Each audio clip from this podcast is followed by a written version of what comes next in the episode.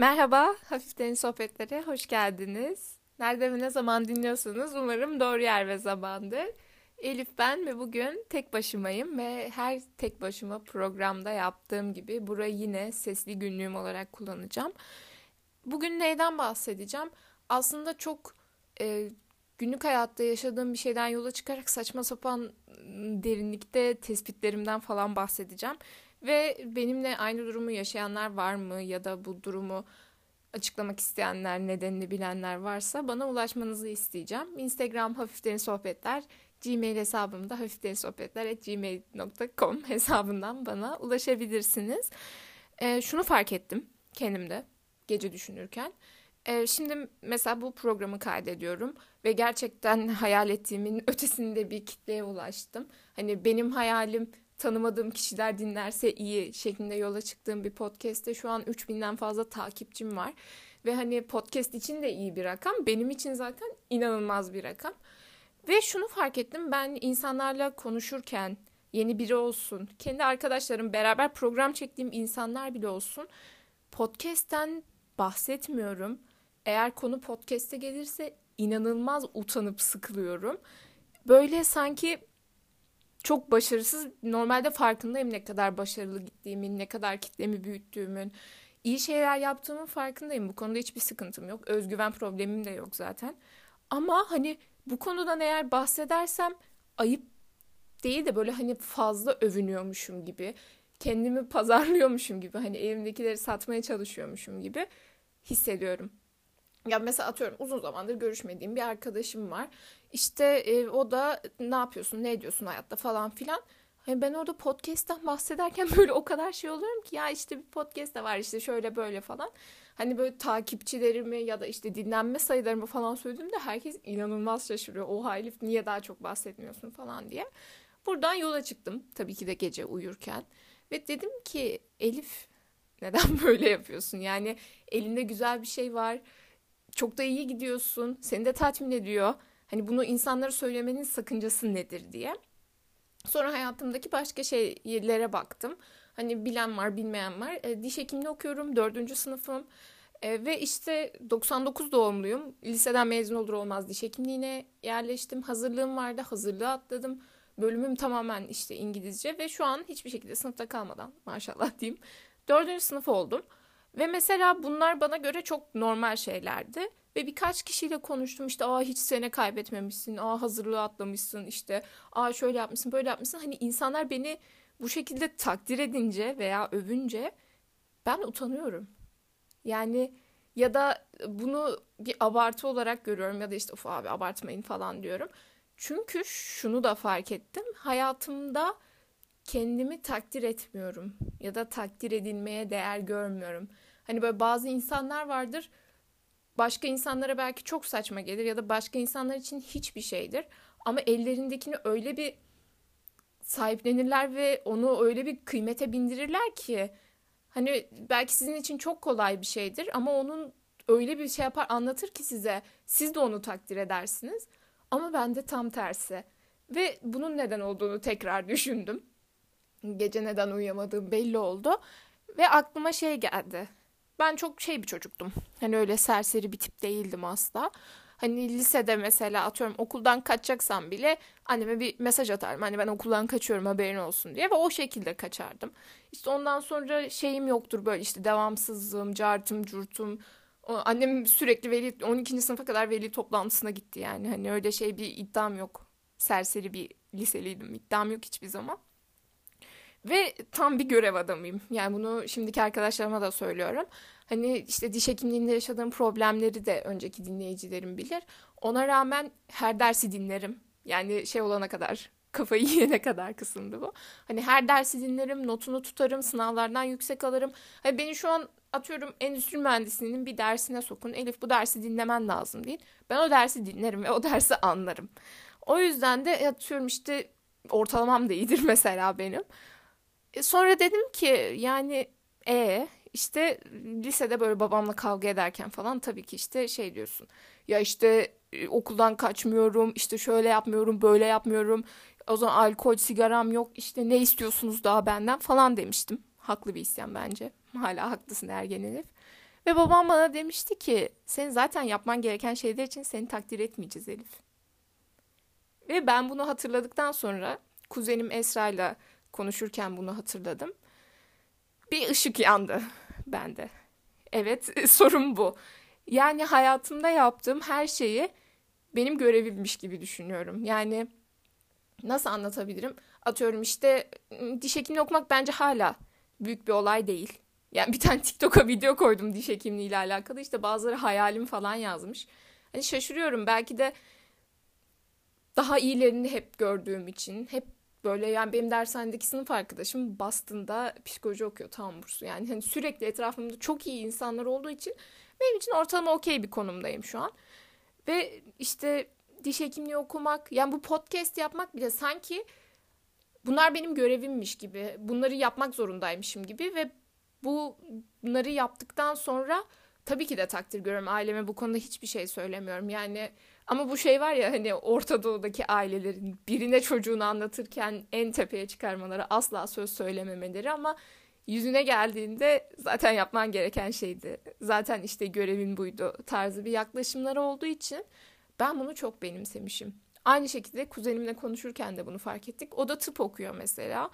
Ondan sonra yani bir tıp okuyanlar vardır. Hani bu işte Twitter'a doktor yazanlar, diziline doktor yazanlar, işte plakasına doktor yazanlar, her yerde bunu bağıra çağıra söyleyenler. Bir de benim kuzenim vardır mesela. Dünyanın en şey yapmayan insanı, bununla hava atmayan insanı.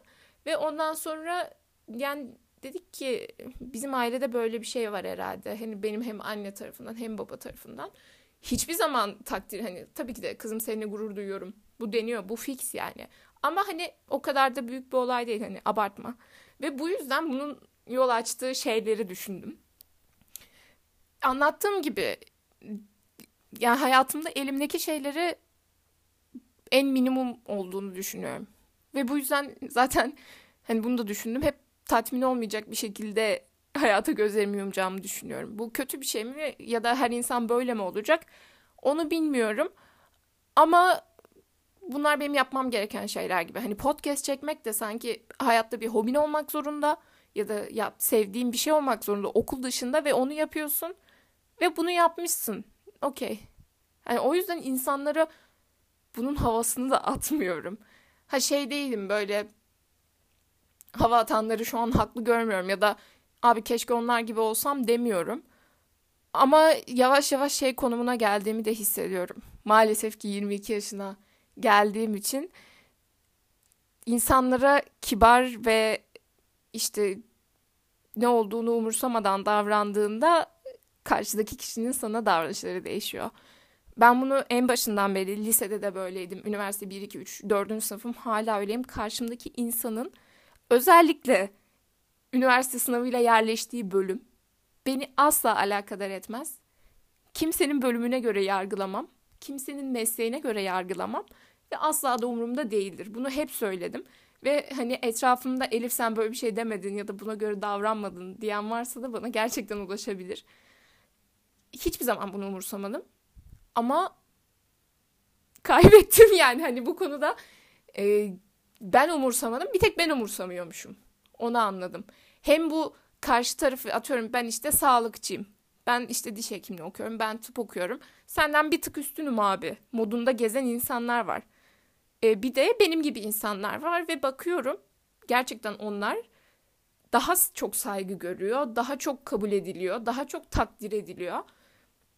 O yüzden hani şey düşündüm. Bu bizim kendimize verdiğimiz, kendimizi takdir etmemiz dışarıya böyle mi yansıyor acaba diye. Çünkü ben şeyi de hatırlıyorum. Yine ailemle konuşmalarda, diş hekimliğinde zorlandığım zamanlarda hani bana şey diyorlardı. İtibarın olacak toplumda. Hani toplumda itibar göreceksin, saygı göreceksin. Bir yere girdiğinde ben diş hekimiyim, ben hekimim denildiğinde insanların sana davranışı değişecek. Bunu fark edeceksin diyorlardı. Ben de şey diye ağlıyordum. İtibar umurumda değil. Gerçekten bu yüzden ağladım ben, hani itibar umurumda değil, saygı umurumda değil. Hani hep de deniyordu ki ileride göreceksin ve ben bunu ileride görmeye başladığım için çok üzgünüm. Ama gerçekten böyle bir şey var. Hani bunu tabii ki de yok edecek kişi ben değilim. Bununla ama savaşacak kişi ben miyim bilmiyorum. Hani ben de mi artık şeye başlayacağım, insanları kendimden bir tık altta görmeye mi başlayacağım? Ya da ben de mi ilk girdiğimde ortamda kendimi tanıttıktan sonra ben hekimim mi diyeceğim? Ya da mesela işte biri hobilerinden bahsederken benim podcast'im var, işte üç bin takipçisi var, Türkiye listelerine girdim. Sanki bunu yapmak bana kendimi pazarlamakmış gibi geliyor ve bölümün başında da söylediğim gibi ayıp geliyor bana. Şu an mesela yapmayı en çok istediğim şeylerden biri podcast'i geliştirmek tabii ki. Ve bunun için de maalesef her şeyde olduğu gibi paraya ihtiyacım var.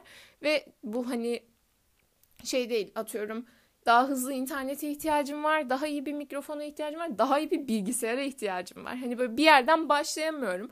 Bunu açık açık da söylüyorum. Şu anda iPhone kulaklığının mikrofondan kaydediyorum bunu. Ve başlayamıyorum hiçbir şekilde. Yani ben bu mikrofonu atıp ya da işte bu bilgisayarı ha deyince değiştiremiyorum. Şu an herkes zaten çok zor durumda. Ve hani e, bunu kim çağırdı? Podcast'ı bana konuk geldiğinde bana dediler ki sen salak mısın? üç bin takipçiyi nasıl paraya çeviremedin dediler. Ve bunu da düşündüm. Ya, yani çok fazla düşünüyorum.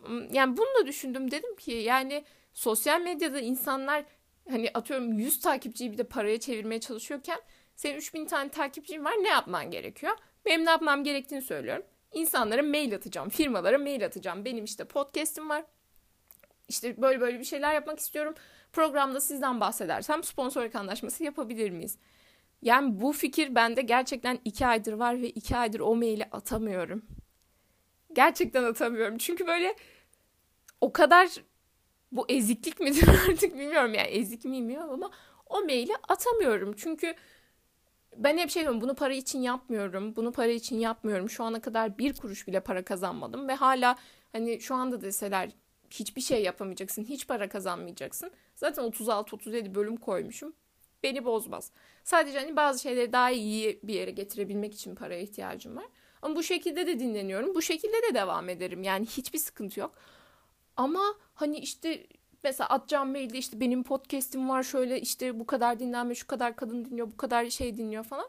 Sadece bir arkadaşıma bunu atabildim. O yüzden bir sonuca çok varamadım. Ama düşünüyorum. Bu herhalde insanın takdir görmesiyle alakalı, yani pozitif feedback almasıyla alakalı birilerinden ve bu birileri hani aile içi olabilir, arkadaşlar olabilir. Çünkü bazı şeylerin sanırım farkına varmam lazım. Yani işte bir yer, bir şeyleri başardığımın farkına varmam lazım ve aslında bunu benden daha aşağı insanlara bakarak, ki benden daha aşağı insan derken yani bunu söylemeye bile çekiniyorum. Yani bilmiyorum, bu konuda gerçekten kafam çok karışık. Hani böyle şeyler yaşayan var mı? Ya da hani üniversite sınavında barajı geçti diye lokma döktürülenler var mı aranızda? Ki bu bence gerçekten çok tatlı bir şey. Ya şey oluyor, atıyorum en basitinden karantina sürecini düşünün. Ben Mart'ta tatili ilan edilmez, geçen yıl Mart'ta ailemin yanına gittim.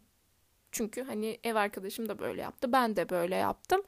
Sonra işte ailemin yanındayım, işte hafta sonları köye gidiyoruz. Ondan sonra işte ben her şeye okeyim, her şeye tamam diyorum. Ondan sonra İzmir'e geldim okul için bir haftalığına. E bir baktım etrafımda kimse ailesinin yanına gitmemiş. Kimse gitmemiş. Ondan sonra e, döndüm Bursa'ya.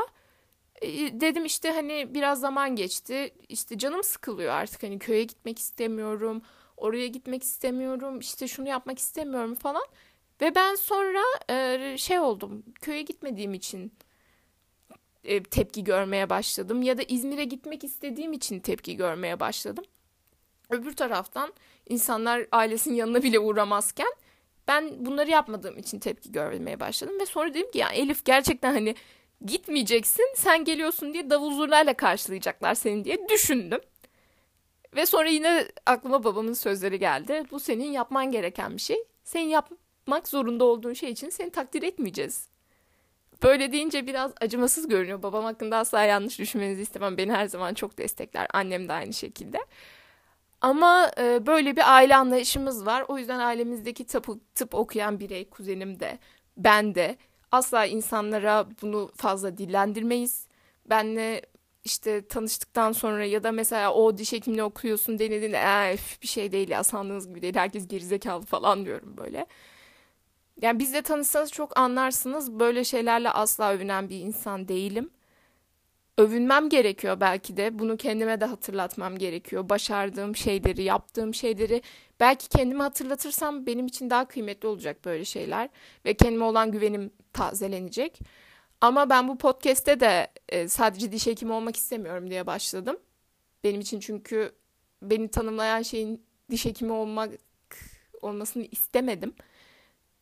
Şu an podcast'ten de bahsedemiyorum. Hani sorun o değilmiş, sorun başka bir şeymiş. Bunu anladım bu süreçte. E, ve yani dört S kuralı vardır burada, açık söylemek istemiyorum. Bunu bütün topluma da yayabiliriz. Yani gerçekten insanlara bir tık üste bakan, bir tık daha sert konuşan, bir tık daha emir veren, bir tık daha üst perdeden konuşan insanlar daha çok saygı görüyor. Mesela ben şimdi hasta bakmaya başlayacağım. İşte herkes diyor ki hastaya sert davranmak zorundasın. Çünkü o zaman seni dinlemiyorlar ya da sana güvenmiyorlar. Senin tedavine güvenmiyorlar. Zaten seni görüyorlar işte kadın, öğrenci, işte ufak tefek bir şey. Sen onların üzerinde hakimiyet kurmazsan onlar seni kesinlikle ciddiye almıyor diyorlar mesela. E ben ne yapacağım insanlara şimdi, bana gelen hastaya ben düşünüyorum işte nasıl empati yapsam, nasıl yaklaşsam diye böyle sürekli düşünürken onlara sert sert konuşmam lazımmış herhalde. Bunu da yapmak istemiyorum. İnandığım şeylerin değişmesini de istemiyorum. Bunları yapmak bana ayıp geliyor. Bilmiyorum, çok ça- yani böyle çorba bir bölüm oldu. Beni anlamışsınızdır umarım.